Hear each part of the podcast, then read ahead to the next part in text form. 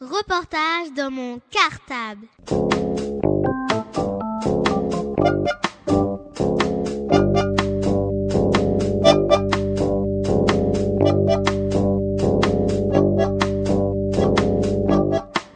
Reportage dans mon cartable. Avant de répondre à vos questions, je vais vous dire un petit conte, un tout petit conte, qui nous permettra de mieux faire connaissance. Cette semaine, après le rouge-gorge, je vous propose un autre conte kabyle, L'enfant sur la lune. Je vous rappelle que les Kabyles font partie du peuple berbère et habitent cette région de l'Algérie que l'on nomme Kabylie.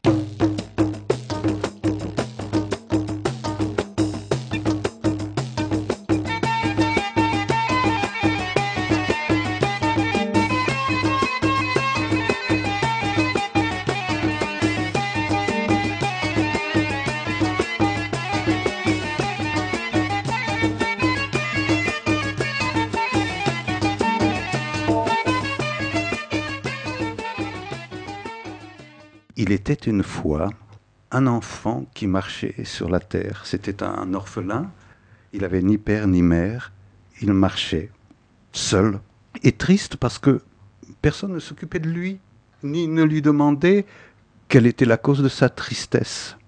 Il était très malheureux. Mais il ne pouvait pas pleurer, puisque les pleurs n'existaient pas encore. Quand la lune, dans le ciel nocturne, vit cet enfant triste et solitaire errer sans but, elle eut pitié de lui, et vers le milieu de la nuit, elle descendit sur la terre, toucha terre juste à côté de lui, et lui dit Pleure donc, petit orphelin, mais ne laisse pas tomber tes larmes par terre, tu ne dois pas salir ni souiller la terre, car elle nourrit tous les autres êtres humains. Laisse tomber tes larmes sur moi, et je les emporterai au ciel avec moi. Alors l'enfant se mit à pleurer. Et c'est ainsi que furent créées les premières larmes qui tombèrent sur la face de la lune. Et la lune dit à l'enfant, va, tu as ma bénédiction, tous les êtres humains t'aimeront et te protégeront. Et après que l'enfant eut fini de pleurer, la lune remonta dans le ciel, et depuis ce temps-là, l'enfant fut heureux.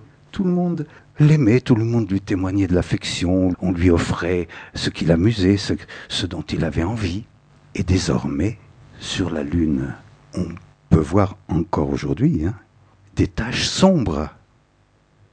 Ce sont les larmes du premier orphelin, les premières larmes du monde.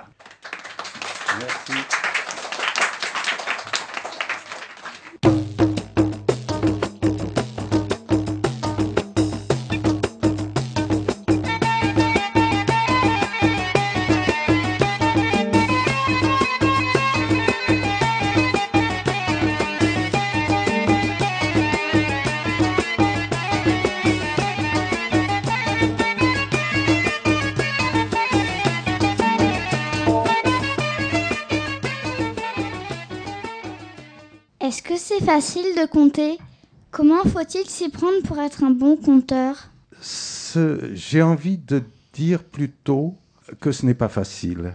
Euh, Mais c'est pas que ce soit difficile, mais c'est pas facile. Ça veut dire que pour être un bon conteur, il faut avoir raconté beaucoup d'histoires et pas mal travaillé. Euh, tu peux répéter ta question Je- J'en ai oublié la moitié, je crois. Comment faut-il s'y prendre pour être un bon Ah, conteur comment il faut s'y prendre? Voilà, je savais bien que je n'avais pas bien répondu à la question. Comment il faut s'y prendre? Il, y a, il y a plusieurs façons, de- il, y a, il y a deux façons essentiellement de s'y prendre. C'est de raconter beaucoup d'histoires déjà, c'est ce qu'on appelle ça l'entraînement. Plus on raconte, mieux on raconte, en principe.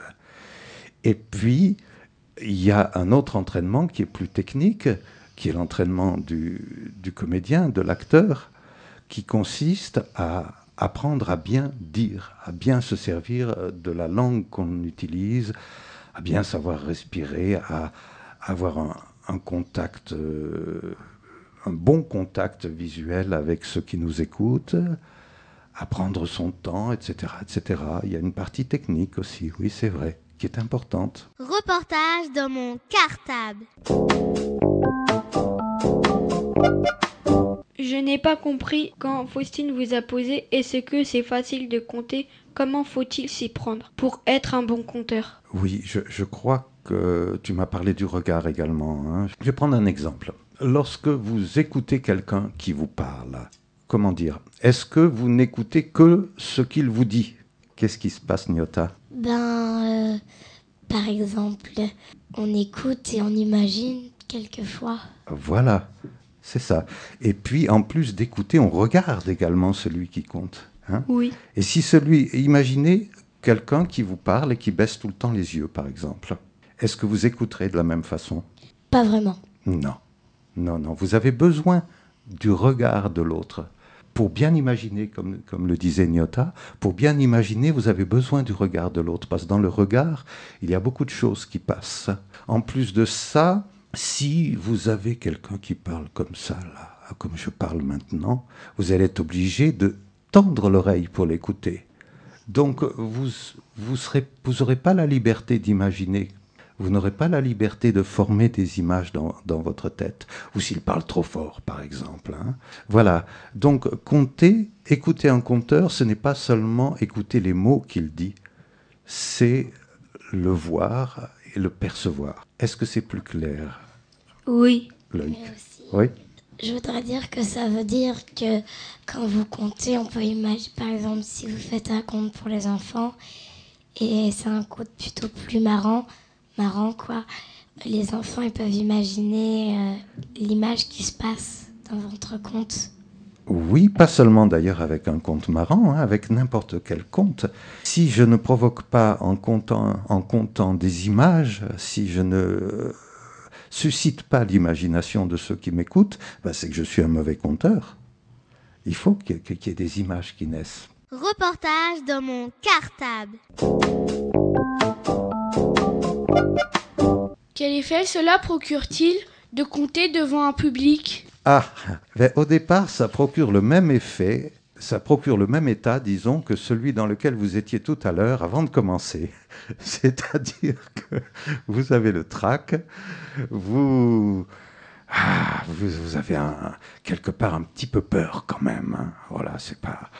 Ah, qu'est-ce qui, comment je vais être Qu'est-ce qui va se passer? Bon, ça, c'est ce qui se passe au début. Puis ensuite, on rentre dans le conte, on rentre dans l'histoire et on retrouve, ou on trouve immédiatement, ou on retrouve le plaisir de dire. Donc ça devient, ça devient quelque chose, j'allais dire, d'assez dilatant, qui dilate, qui, qui procure beaucoup d'ouverture et de plaisir, oui. Durant cette année, vous allez animer des ateliers contes au restaurant Le Picardie? Qu'est-ce qu'un atelier conte et quand sont-ils organisés Alors, il y, a, deux questions là. Je vais commencer par la seconde. Comment sont-ils organisés ces ateliers? C'est des ateliers qui ont lieu une fois par semaine, le lundi, donc au Picardie, comme tu l'as dit, à 19h30. Et ces, ateliers accueillent des, personnes à partir de 17 ans jusqu'à jusqu'à plus soif. Quoi. Voilà, ça c'est pour euh, l'organisation. Et comment ça se passe hein? C'est ça la première partie de ta question. Comment ça se déroule? Qu'est-ce qu'on y fait? Oui. Alors, il y aura une partie entraînement. Je vous ai parlé de l'entraînement tout à l'heure. Hein c'est-à-dire euh, l'entraînement, bah, c'est le fait de, de, raconter souvent. Donc il y aura une partie entraînement où chacun apportera son compte, le dira aux autres, et puis, euh, comme ça se passe d'ailleurs dans beaucoup d'ateliers, que ce soit de la musique, de la parole, on reprend, on corrige, on améliore. Ça, c'est la partie entraînement. Et puis, il y aura aussi une partie technique, parce que quelqu'un qui parle, quelqu'un qui compte, se sert de sa respiration, de sa voix, de son corps, de son regard. Et il faut que la respiration, le corps, le regard, que tout ça soit prêt. Il faut se chauffer, autrement dit. Donc la, la partie technique, c'est une, une façon d'apprendre, par exemple, à parler un petit peu plus fort ou un petit peu moins fort, à articuler davantage, à prendre des temps, à respirer. On apprend aussi dans un atelier comment aborder un texte, puisqu'on va le dire sans le lire. Souvent, un conteur, la plupart du temps, ne lit pas son texte, il le dit sans avoir de papier devant lui. Donc, on va aborder aussi cette, euh, ce problème de la mémorisation, de l'apprentissage du texte, de comment on prend un texte. Voilà, voilà. Et puis, il y aura également deux fois dans l'année une représentation de tous les participants de l'atelier devant un public, un vrai public. Pas le public des copains, pas le public des participants, un vrai public. J'ai bien répondu à ta question? Oui. C'est sûr? Oui, oui. Reportage dans mon cartable. À qui s'adressent ces ateliers? Est-ce que les enfants peuvent y participer? Alors, j'y ai répondu en partie, mais c'est bien qu'on me repose la question une, deuxième fois. Les enfants euh, ben oui, je suis obligé de dire non.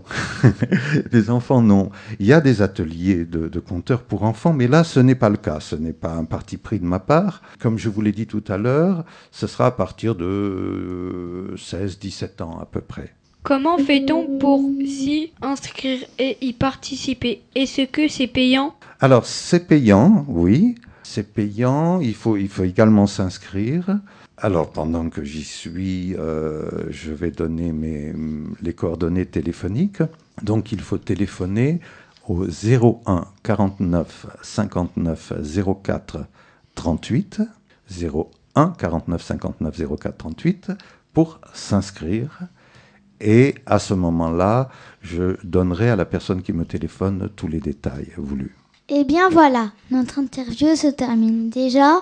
Et toute l'équipe des journalistes de Radio Cartable vous remercie de bien avoir répondu à toutes nos questions. Avant de nous séparer, quel message pourriez-vous adresser à tous nos éditeurs de Radio Cartable qui vous écoutent aujourd'hui?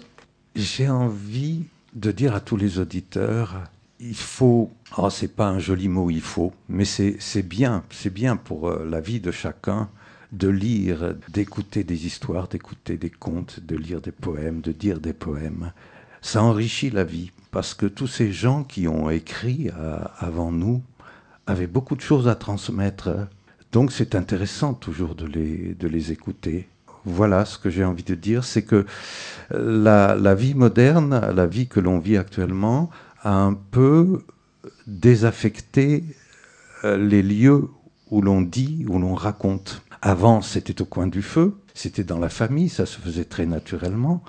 Maintenant, la télévision, la radio et encore d'autres choses font que ça ne se passe plus dans la famille. Donc on a un peu euh, oublié la valeur du conte. Et c'est une, une grande valeur que la valeur du conte, mais elle ne s'explique pas, il faut la vivre. Alors je vous invite à vivre le conte. Voilà, merci. Encore une fois, merci et on vous dit à bientôt sur l'antenne de Radio Cartable pour de nouveaux reportages. Reportage dans mon cartable.